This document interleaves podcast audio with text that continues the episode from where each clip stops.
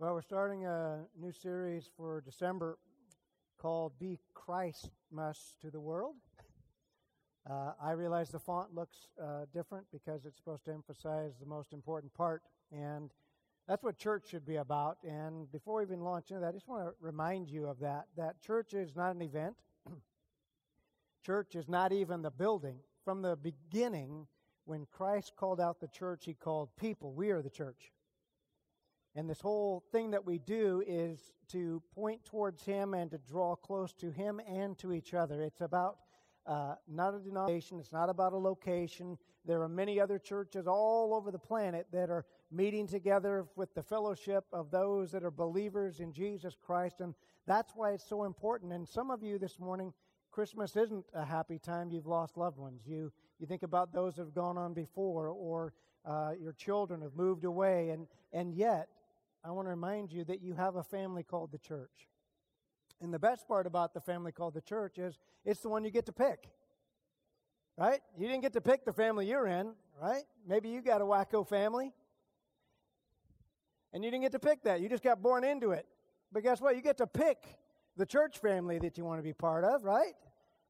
And so we should be thankful for that. And you may say, well, this isn't the church I'd pick. Well, that's your loss. We're a great group of people and we're imperfect, but we're going to love Jesus Christ and we're going to do our best to love each other. And just like family, that doesn't always mean it's smooth sailing. Family is complicated, but it, what it does mean is that when we focus on Him, He has a promise. Did you know this? It says that when He is lifted up, He draws all of us to Himself. See, the problem is when we pull Him down and we, we lift us up, then it's a problem because it pushes us all away and it's the opposite it's counterintuitive but if we lift him up in our in our praise in our worship in our lives in our prayer in our relationships with each other then it'll actually draw us closer together and that's what i hope that this series does as well it's about community it's about relationship uh, first of all with god because without him we're a mess and you may not think you're a mess. You may think you got it all together, but you're lying to yourself. You need to repent of lying and just come clean and just realize you need Him and you need other people in your life. And yes, people are challenging, especially this time of year, right? Where everything gets ramped up, we get the stress and the pressure and, and performance and all that stuff. But I, I hope to take that off of you this morning and help you realize that it is about relationship, first of all, with Him. Make sure you got a great, rock solid relationship with Jesus Christ. Follow Him as best as you can, and then He will draw you into a group of believers and then make those relationships strong and healthy. And we need the people around us for accountability, for our gifts to operate, all of those things. And so I just want to remind you of that when we talk about this, of being Christmas to the world. You see, when Jesus came, people have really messed this up over the ages. And I'm not pointing fingers at anybody or any movement or any of that stuff, but we as human beings, we can never achieve the perfection that Jesus uh, came for. And, and, and I want to tell you a couple reasons why he didn't come. He didn't come for politics, he didn't come for a revolution, he didn't come to make a point. He didn't come to start a movement. Now, it became a movement, but he didn't come to start a movement. He came to heal the lost and the hurting. And he says this over and over again I have come. My mission is to seek and save the lost. And yet, somehow, we manage to take seek and save the lost, which is about relationship, right? And turn it into all kinds of mess. And it's a lot like what I, in my personal opinion, and if, and if this isn't you this morning, hey, that's, that's great. Everybody's got the right to a wrong opinion, right? My opinion is just as wrong as anybody else, but here's the, here's the reality there are some people like me that Christmas isn't the big joyous time. I grew up not understanding what Christmas was about because I wasn't saved. And and sang the songs. But I had no idea what that meant. And so Christmas was always filled with kind of an angst and a, a disappointment. And, and now that I'm saved, it's not about the packages and the presents and the lights and the tree. And the, I look at that and quite honestly, it's just work.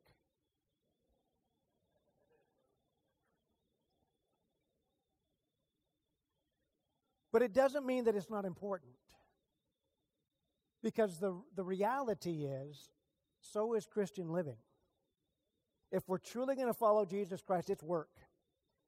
And we've got to break out of this Sunday only, just do our minimum effort to be a Christian slash Christ follower. It's like it's like setting up your tree on Christmas Eve and taking it down on the 26th. Now, some of you are like, is that possible? yes.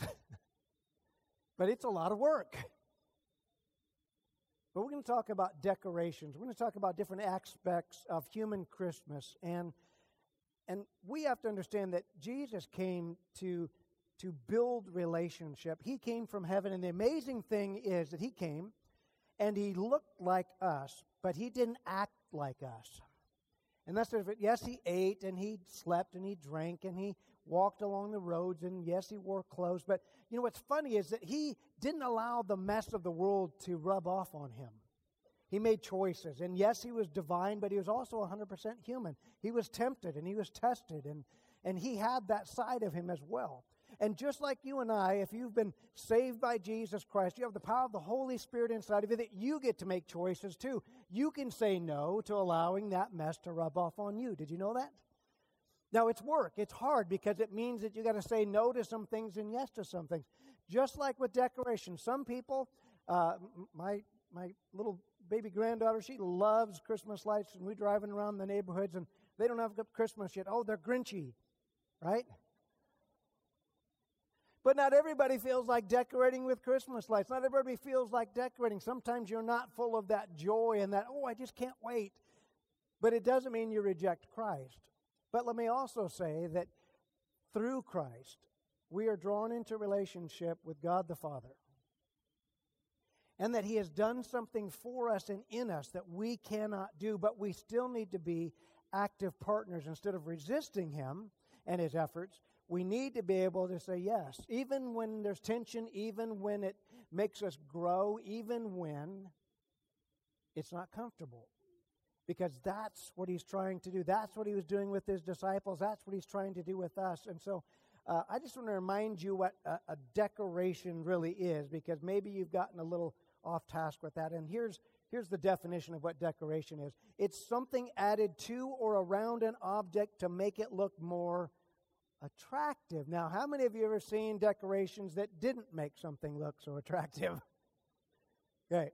Now, this is what I found, and this is the great part about who Christ is. Did you know that what makes things attractive is subjective to you? Right? How many of you have ever heard the phrase, love is blind? Do you have any idea of why we say that? because sometimes we look past all the mess and see something that our heart wants, right? And some of us can look, I, I, I'm not an art critic uh, at all because I don't get it. There's a lot of this stuff I look at and they're like, ooh, look at this impressionistic piece. And I'm like, it looks like some drunk dude sprayed paint all over the canvas. I can't appreciate it. I, okay, it's art, you know. Um, but it's subjective, and somebody else is going to go, oh my gosh, do you see the and they see what I can't see. Can I tell you that God sees in you what we can't see? And God's doing work in you that other people can't see deep on the inside because our outside stays about the same. Yeah, we start to, you know, we age and get wrinkles and sag and bag and drag and all those things that we do. But us on the outside is not as important as what's happening on the inside. Because regardless of your age, young, old, very old, in between, God wants to do a great work in you, and He wants to make you a decoration. In fact, the, the Bible even uses the word ornaments, that we're the ornaments of God. Did you know that?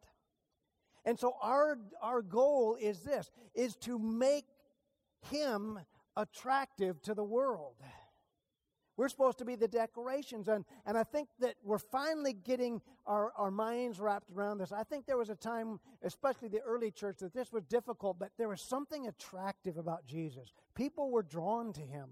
And then people were drawn to the apostles because they did the things that Jesus did. But as we've moved away, 2,000 plus years now, we're not doing what Jesus does. We're not living like Jesus lived. We're not saying what Jesus said.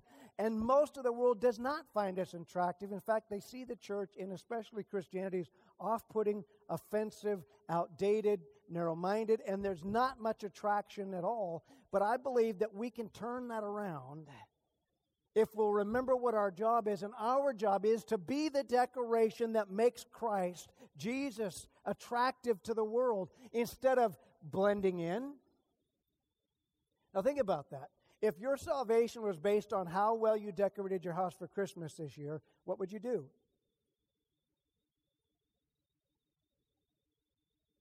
Would you say it's not worth it? Or would you buy every light Walmart has and do it up? And isn't it good to know? Take the any guilt off, right? It's not about decorating your house, but about making our lives attractive, pointing towards Christ instead of looking like the world. Because it's easy to see who's celebrating Christmas on the outside and who's not, right? You drive down the streets, you see the lights, you see the 500 yard blow up things in the, in the yard, right? You see the Christmas tree in the window. And then you see the people that the houses are dark, no decorations. Now imagine how judgmental it is to say they hate Christmas. When it may not be the case at all. And the same with us.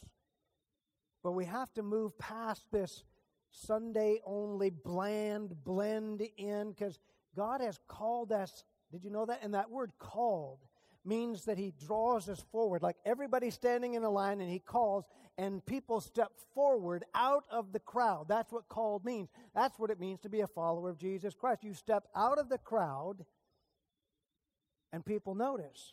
And so we're called to be that decoration. Here's what Isaiah says, and this is way back in the Old Testament.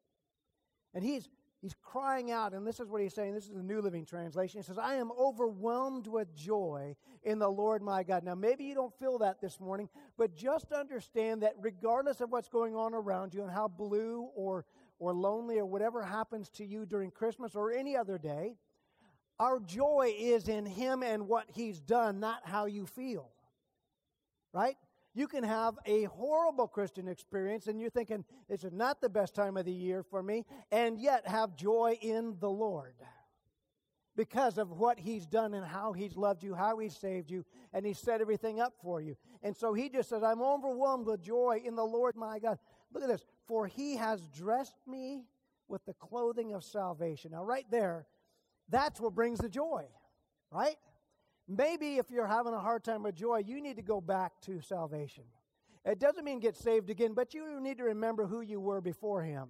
You need to remember how bad it was. You need to remember that you had no hope at any eternity other than pain, death, and torment. You need to remember that you were separated from Him, and it was only through the blood of Jesus Christ, the sacrifice of God giving Him to us.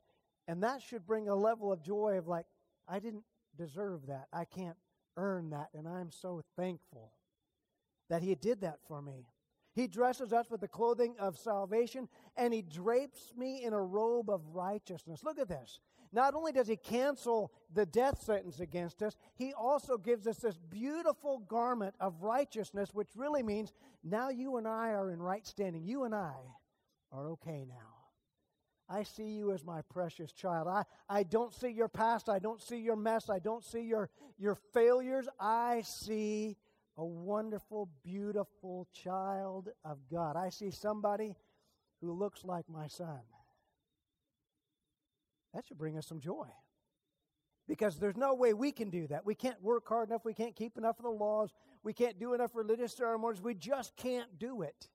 Because it's like doing the Christmas competition if we think of it that way. Well, it's subjective. Who I mean, how many lights do you have to put on and how many blow up things in the yard and how how over the top do you have to be before somebody says, "Truly, that is the best Christmas?" Because on one side, just hang on for a minute. Because on one side, somebody say, well, they're celebrating Christmas well. And on another side, somebody's saying, it sounds a lot like it's about them. And I think sometimes we can stray where we're making Christianity a lot more about us than being the decoration to point towards Him, to make Him and His ways more attractive. And I'm just going to get over the bumpy part right here. Some of you this morning, because of your lifestyles, you act like you're embarrassed of what Christ has done for you. You act like you're embarrassed to be known as a Christ follower. And I'm telling you, you've got nothing to be embarrassed about. It doesn't look like how other people are living, but I'm telling you, it is the best way to live. It is the abundant life. It is the life that is going to fill you with joy and not regret. It is the life that is going to fill you with friendships and not using relationships. It is the life that's going to point you in the best direction, and you won't be alone and you won't be lonely. But it does mean there are some choices, and you've got to stop acting like you're part of a culture who doesn't care about you, except for what they get out of you and that is only headed to one place and it's all about them. And so if you're the over the top Christian, hey, look at me, yeah, look at me, it's, it's no different than what we're going to celebrate next week. It's the, it's the Christian version of the ugly sweater. Right? Everybody knows what you're celebrating, but nobody wants to wear that. I'll plug that in next week. Wear your Christmas, your ugly Christmas sweaters. Okay, I see some of you already started, and um, Sorry.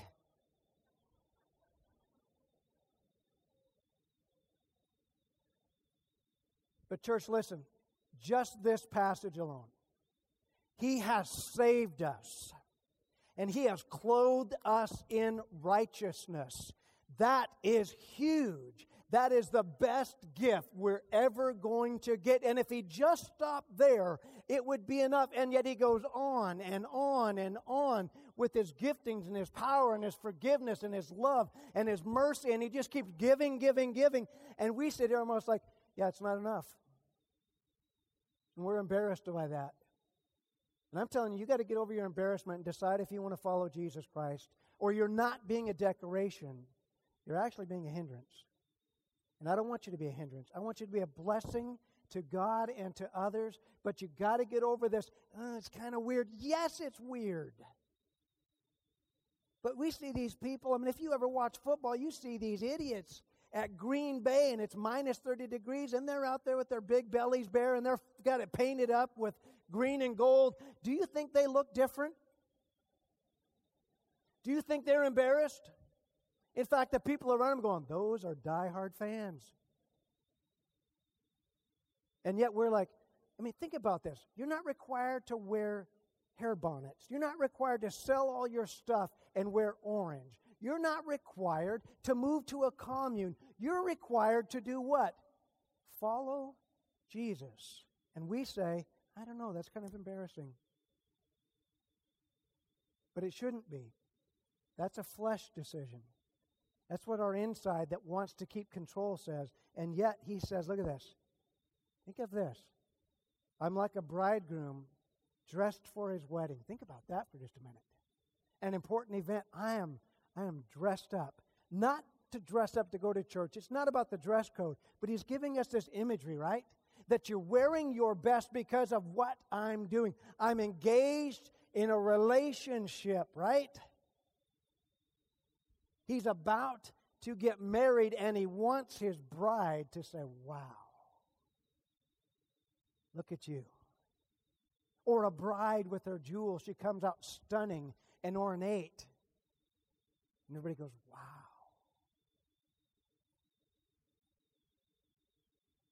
Because in those moments, regardless of what everybody else thinks, that man chose her and that woman chose him. No matter what everybody else thinks, well, he's kind of dumpy looking. On that day, she looks the best. And on that day, he looks the best and we decorate ourselves for that special event. And, and again, I'm not telling you it's about a dress code on Sundays, it's far from that. But what he's asking us to do is to make it a decoration, to make following him special. We can't just blend in, we can't do it like we're living a non believing life. Okay? Now, what I'm also not saying is you don't need a tricolor purple wig, and a John 3:16 shirt that you wear everywhere you go. That's not the image that Jesus wants for us.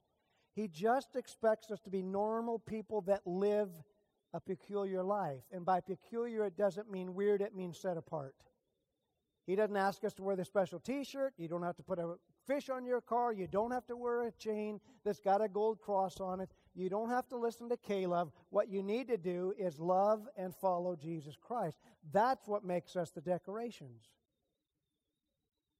Now, here's what Romans tells us it says that God knew his people, that's you and me, in advance. Now, some of your versions may say predestined, and don't get wrapped up in that word if you've heard predestination and all that stuff. We're not talking about a doctrine. We're talking about that God has seen the beginning from the end. He's eternal. He's already seen everything that's going to happen. That's why we read this book. He already tells us what's going to happen at the end of time before we get there.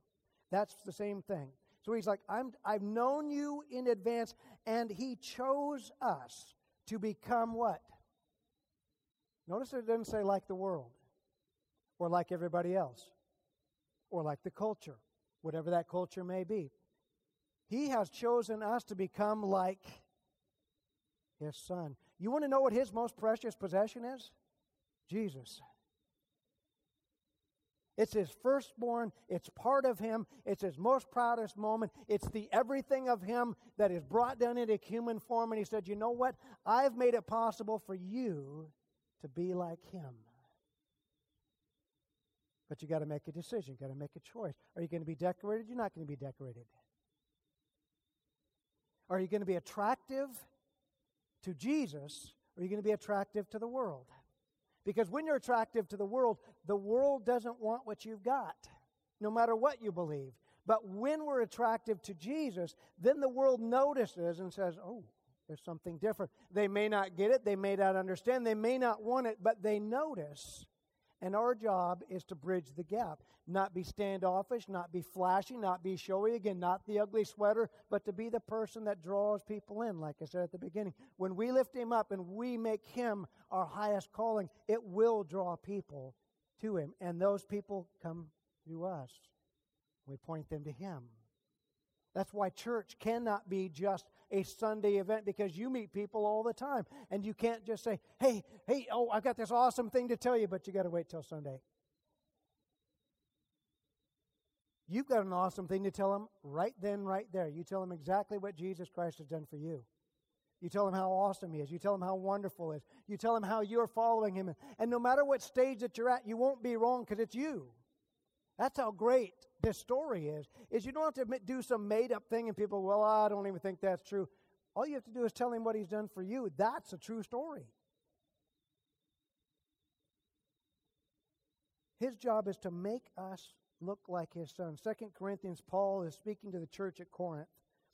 And they're just normal people like you and I, but they're struggling with this because we have this tendency to want to default, right? To either it doesn't really matter or let's go extreme. We got to follow all the rules. And I'm here to tell you that Jesus already fulfilled all the rules for us.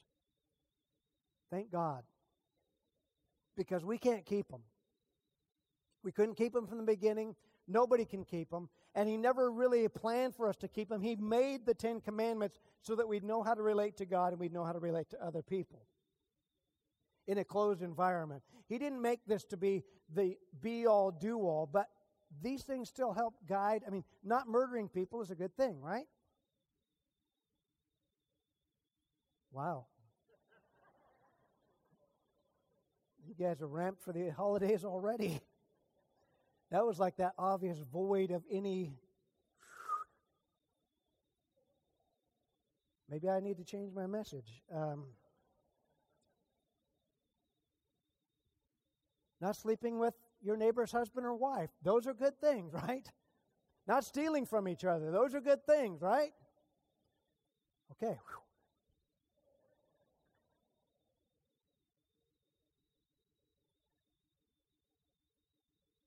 But it wasn't about keeping those things because we would fail at other things on the inside, even if we tried to keep those laws on the outside.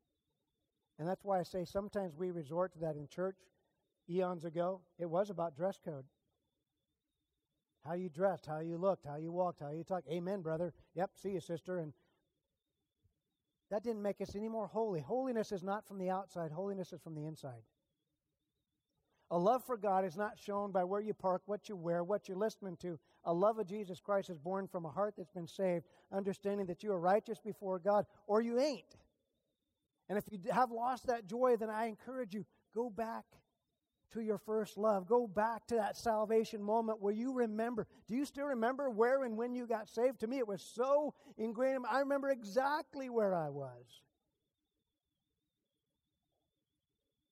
And I remember what it felt like. Maybe you forget that. And it's not about the emotions, but I'll tell you, to have that weight of guilt and shame and pain and mess lifted to be surrounded by a family of believers that were praying for me. You can't replace that. You can't replace it. And if you don't have that experience, today's a day that that could happen for you. But it means you got to make a choice. Because some of your choices, again, it's not some emotional, drawn out, yelling, screaming, snot bubbles at the altar thing. But some of you, you still have not made that decision. You've come to church and you believe that there's a Jesus, but you haven't thrown up your hands spiritually and figuratively and said, I surrender. You're still very much in control of your life, still doing what you want to do, when you want to do it, with whom you want to do it with, and you haven't surrendered your life. You just decided to be a better person, and that's not a Christian. That's just you 2.0, and it will fail. You need Jesus Christ and the power of the Holy Spirit in you, guiding you, leading you, and making you more like Him. And He's the only one that can do it because without Him, we just make us a better version of us, and that's not worth it. That's just a show. This is what he says to that church that was just like us. All of us who have had the veil removed, that means you finally see that you need Christ. You finally realize that there is more to this life than just revolving around you. We can see and reflect the glory of the Lord. Think about those shiny Christmas ornaments on a tree, the decorations that reflect all the light, that make it fuller, that make it brighter, that make it attractive. That's what he's saying, that when the veil is taken off, all of a sudden we see differently and we become part of those that shine the light out to people. We're not the light, but we are the reflectors of the light and the love of Jesus Christ. And we can see it and we reflect the glory of what? Of God. Not our achievements, not our education, not anything of human effort, but we reflect the glory of God. Then we can be content. We're like, thank God all the pressure's off. It's not about me. All I got to worry about is following Jesus. I don't have to worry about how fast they're going or how far ahead they are or who's behind me. I just worry about me following Jesus. And I reflect the glory of God. And the Lord, who is the Spirit, right? He is three in one. He makes us more and more like Him, and we are changed into His glory. Are you getting the hint that He's trying to change us? He's trying to make us into something, not like forcefully, but through the process. He actually uses that word, which means transformation, metamorphosis. It starts at one place, and it's a lifetime of Him changing and working through us and becoming more and more like Him, where He's like, ah, we got to stop doing that. Now, it's not all at once because He knows we can't handle that. That's the beauty of God. As He starts with some of those big things where we say, hey, you got to stop murdering people. Okay.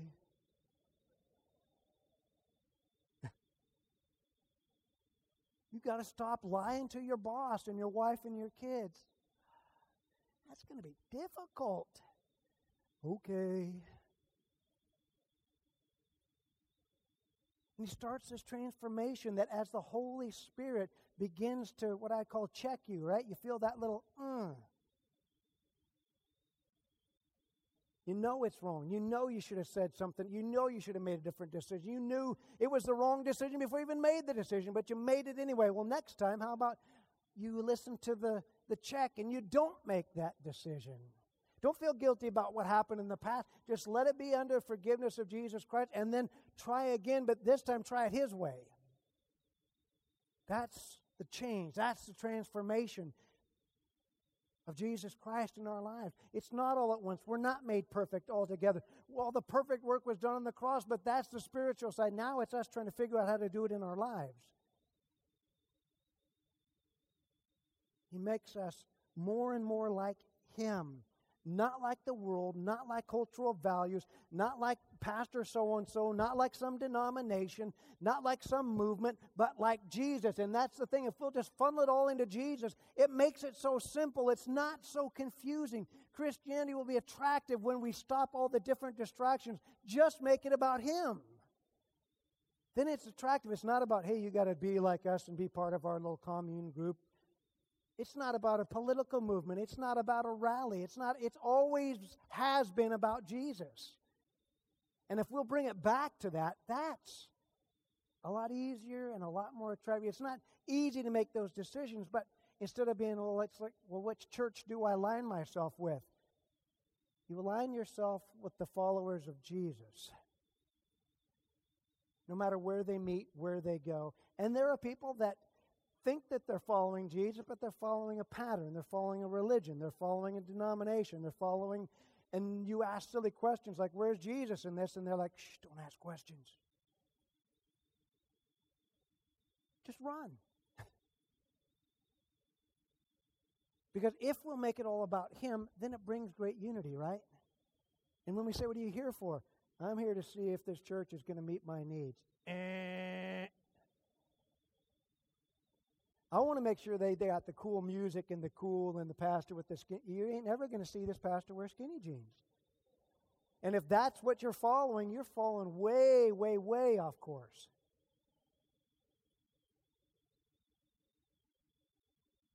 We make it about him, and then we can all agree on that, can't we? And not my way of following him, but what the Bible says is the way of following him right? Because this is the same for all of us, whether you dial it up. And yes, it, the language may be a bit different, but guess what? The Spirit's going to point you to what it really means. And you don't let anybody convert that or pervert that or distract you from that. You stay true to what He has left us. This is our manual for how we're supposed to follow Him. And when it's in here, we do it. And when it isn't, then we got to decide by our conscience.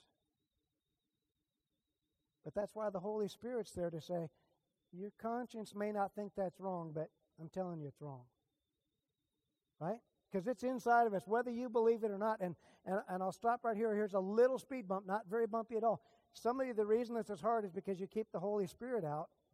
You say you're following Jesus, but you don't need any of that Holy Spirit stuff. And I'm not talking about talking in tongues or doing weird stuff. I'm talking about the Holy Spirit that convicts us of our mess and leads us into all truth. But if you're listening to somebody else and you're listening to this or that, and because there's all kinds of doctrines and mess out there that says, hey, it's all okay, or some that say, oh, everything's wrong. But there is also a Holy Spirit that knows you and knows your life and wants the best for you and what's the best in your life and wants you to be led by the Spirit. I'm just here to keep pointing you back to Him. That's all I'm doing. I'm just trying to be the compass holder that says, this is this is what leads us to Christ. I don't have a special way. That changes every day. But following Jesus is the same yesterday, today. You just get up and you decide am I going to do what he says or am I not? And if you decided not, hey, grace kicks in because we do fail. But pretty soon, he, he's very clear when he says, You keep resisting the Holy Spirit, and I'll give you what you've been desiring. And then you wish you'd never had it.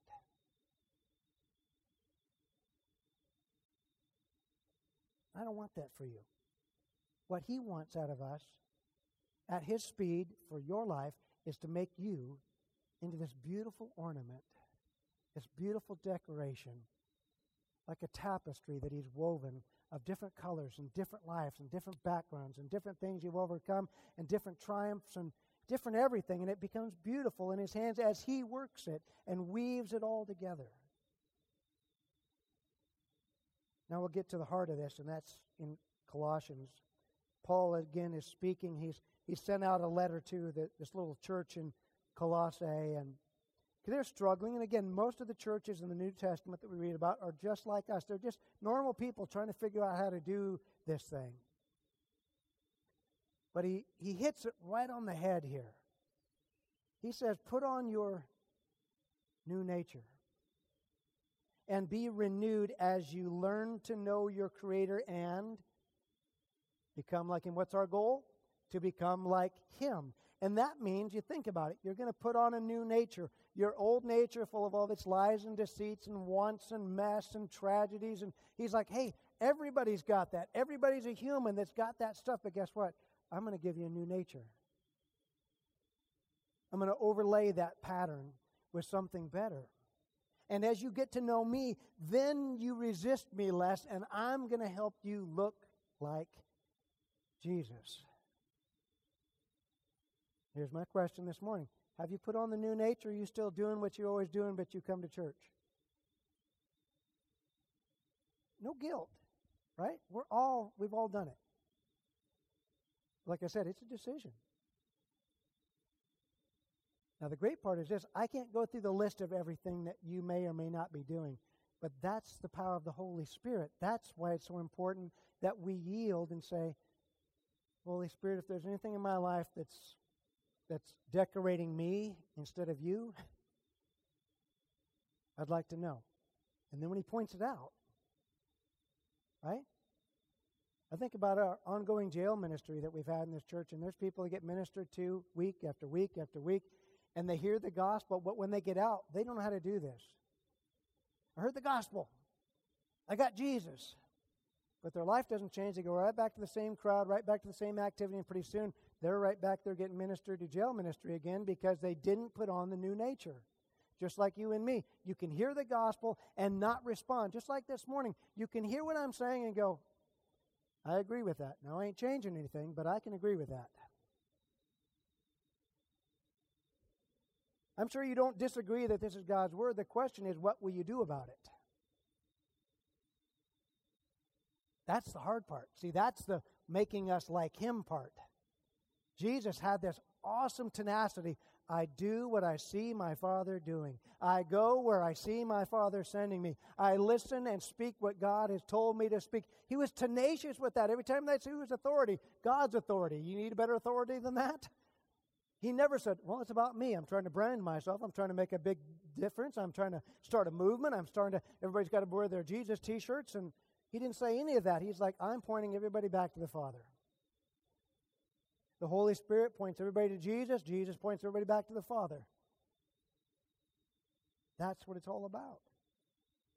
That if we'll put on that new nature, think about getting a new coat or uh, uh, some piece of new clothing or new shoes and you put it on and, and you become renewed. These are new now. And now, over time, they'll get old, but we get renewed. That we become like God as we know Him and allow Him to work in our life. He goes on to say that since God chose you to be the holy people He loved. Now, think about that. Do you see yourself that way this morning? Regardless of how you see or think you are, this is what He sees when He looks out. He looks out every time we have time to come together and he says, Look at my kids. I love it when they come together like this. This is, this is what touches my heart. But notice that he also says this you must clothe yourself, right? And we know that. But notice what he's asked in the clothes. Now, I know you're smart. Everybody here, you're a smart crowd this morning other than the don't murder thing. I, I got you, okay? Everybody can have a glitch. This is all inside. This is all inside being clothed, not outside being. He doesn't say go get a suit. He doesn't say polish your shoes. None of that. See, the, the religious people of the day were all about that. Wear bright white garments and big tall hats, and we put the, the Ten Commandments in tiny scripts, and we put them on our forehead to let everybody know that I'm thinking about God and His Word, and it's this outward show. It's the ugly sweater. You know what he says? Put on a tender hearted mercy, kindness, humility, gentleness, patience. You see, when we dress like that, we look like Jesus. Regardless of what you're wearing this morning, what's most important that you're wearing is the stuff on the inside. Because we'll see Jesus in you a lot more than we see Jesus on you. Right? Because I don't know about you, I've met some people that were all dressed all prim and proper, but some of them were mean. Some of them were ultra religious. Some of them are downright weird. And they weren't that attractive to me to follow Jesus. They were like, ah, I think I don't want what you're buying or what you're selling. And then I met people that were very unpretentious and humble and kind and gentle and full of the fruit of the Spirit. And I'm like, I like that. I want to hang with that person. That's the type of person I could have a relationship. That's the type of person that I could trust. That's the type of person that would love me when I mess up. That's the type of person that I think follows Christ well, and I think I could follow them following Christ. 13, make allowance for each other's faults. Right there, if we just did that as a church, huh? Realize that nobody sitting next to you is perfect. Right? Nobody. Except for my wife, because nobody's sitting next to her. Nobody's perfect, and we have faults. We have failures. Forgive anyone who offends you. How about we just try that one?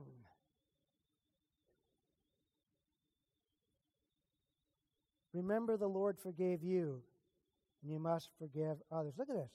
These things we shouldn't have to re- be reminded of, but He reminds us because we have short memories. We're human beings.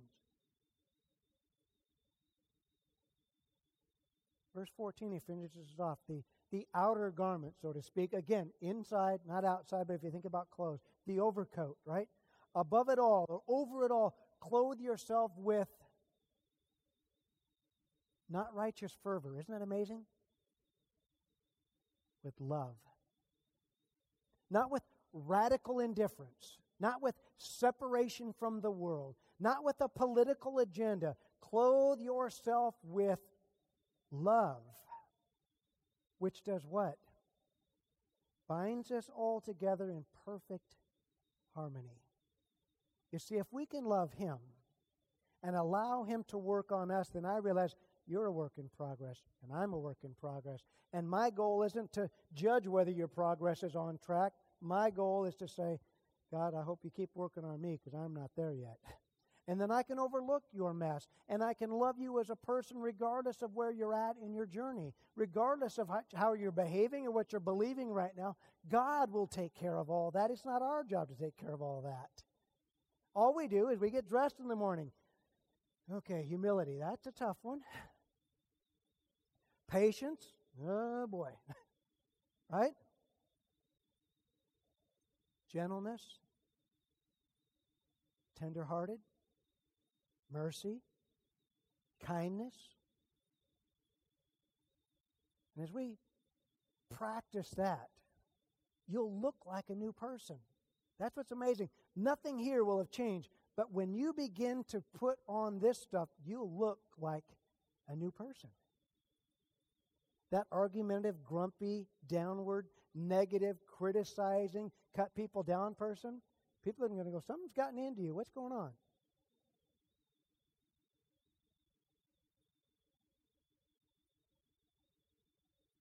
Or those that knew you in the past, hey, man, remember when we used to? Now that, that was a different me. Not like that anymore.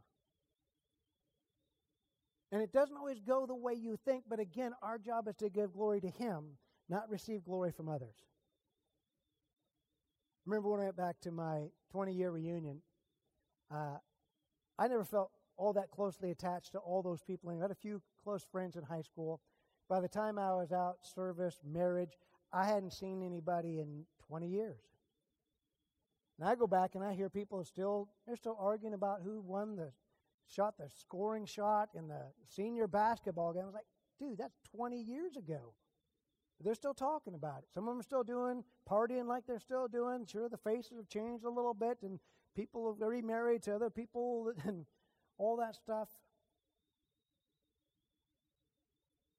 But then this couple that I wasn't even close to in high school talked to him and had a conversation. I found out I was a pastor and asked me to do something really stupid. They asked if I would pray at the meal. And so you can imagine, because I was the opposite of Christian, when I get introduced and says, Oh, Tony's a pastor now and he's going to pray over our meal, it was like a pin would drop.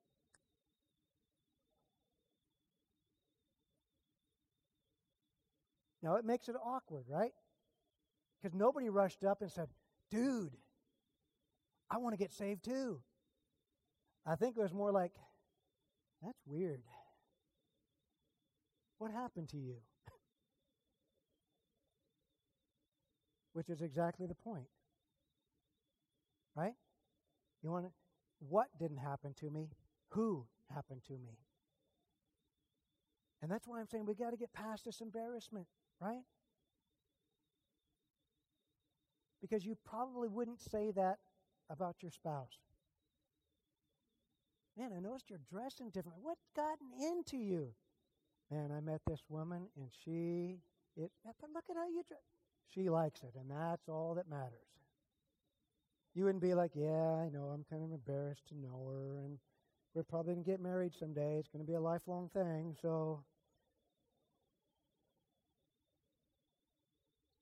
I would hope that's not your relationship.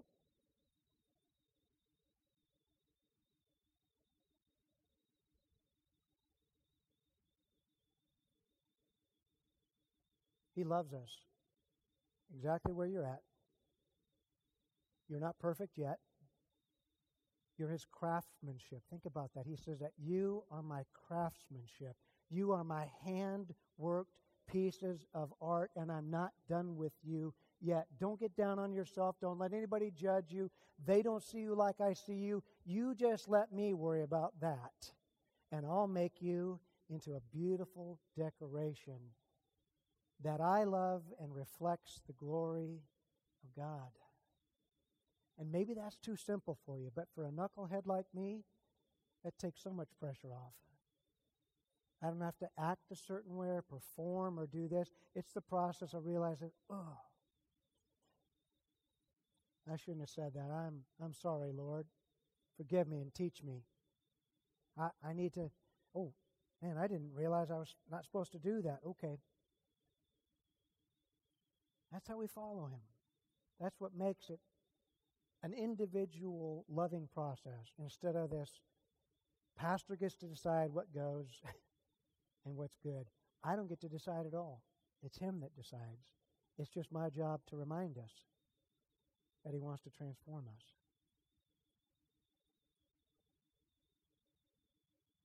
Think about little kids making decorations, right?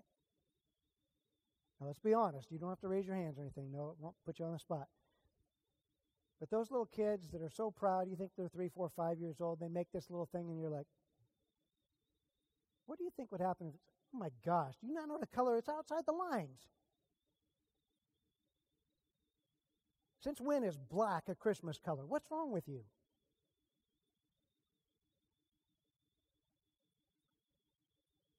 I would hope you wouldn't do that. If you are doing that, stop.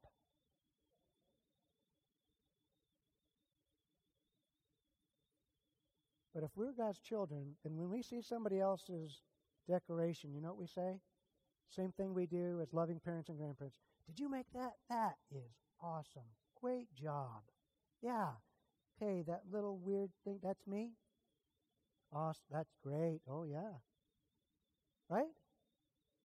Love, kindness, mercy, gentleness, humility. Right? We are not here to point out everybody else's deficits. We're not here to worry about that. Our job is to follow Jesus Christ and reflect his glory. And we're all in a different path. We're all in a different variable shade of that. And the great news is when he comes back, we'll all be perfected. But not until then. Until then, we're working it out. And if somebody's been harsh and critical to you, you got to just shake it off and just realize God loves me. He thinks I'm reflecting his glory. But also, if you haven't put on the new nature and you're still doing all that mess you did before you got saved, you need to make an adjustment. It's not okay. It's not reflecting His glory. It's actually doing the opposite. It's the ugly sweater effect. No matter what you do on Sunday, no matter what size or how big a Bible you carry, you're putting people off instead of attracting them to Jesus Christ. Just be a normal follower of Jesus, and you'll be a beautiful decoration. Would you stand up with me this morning?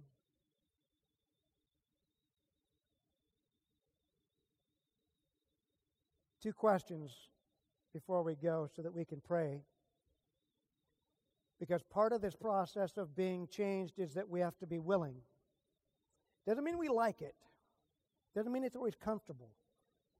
But we have to be able to submit to the power of the Holy Spirit.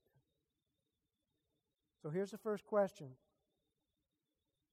What kind of a follower are you? Are you, are you the non decorated, embarrassed by Christ, trying to blend in, keep your head down, just hoping a lot for His grace follower?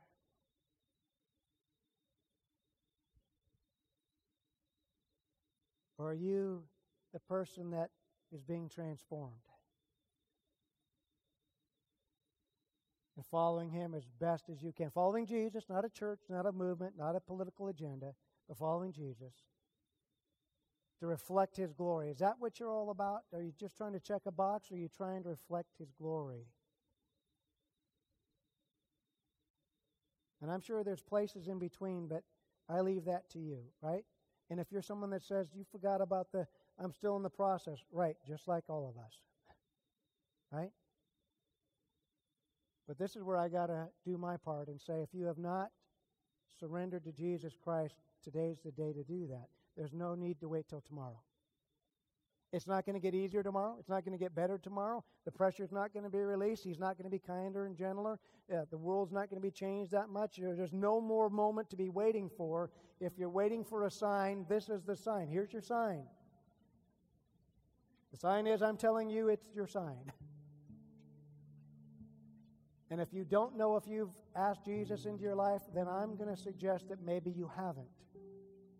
Not attending church, didn't ask that. Not raised in a Christian home, didn't ask that.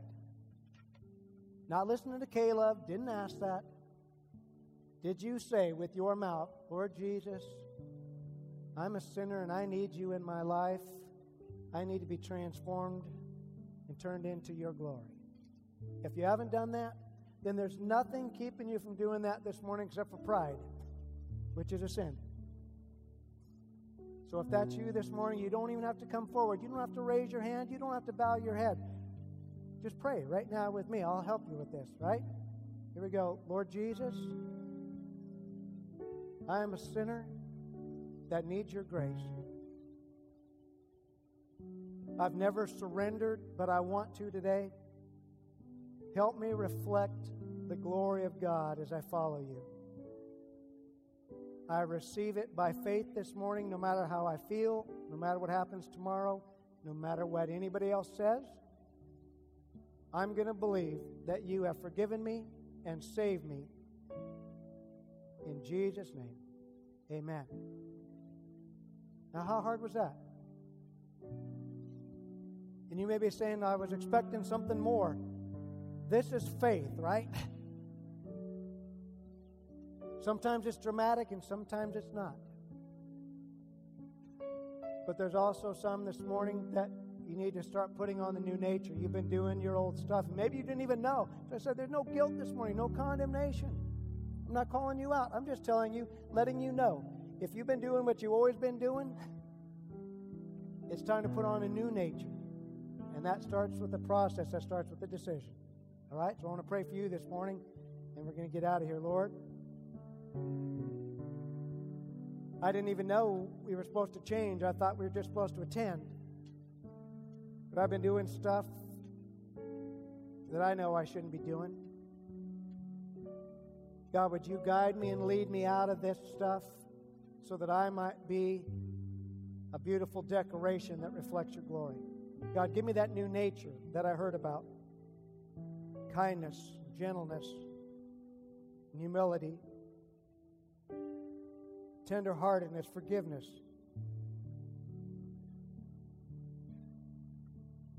Help me to put on love, love for you and love for everybody else, regardless of what they've done or where they've been, what they believe or how they behave, all that mess. I just want to love you and I want to love other people. God, I ask you to help me with this new nature. Start the process in me. In Jesus' name, amen.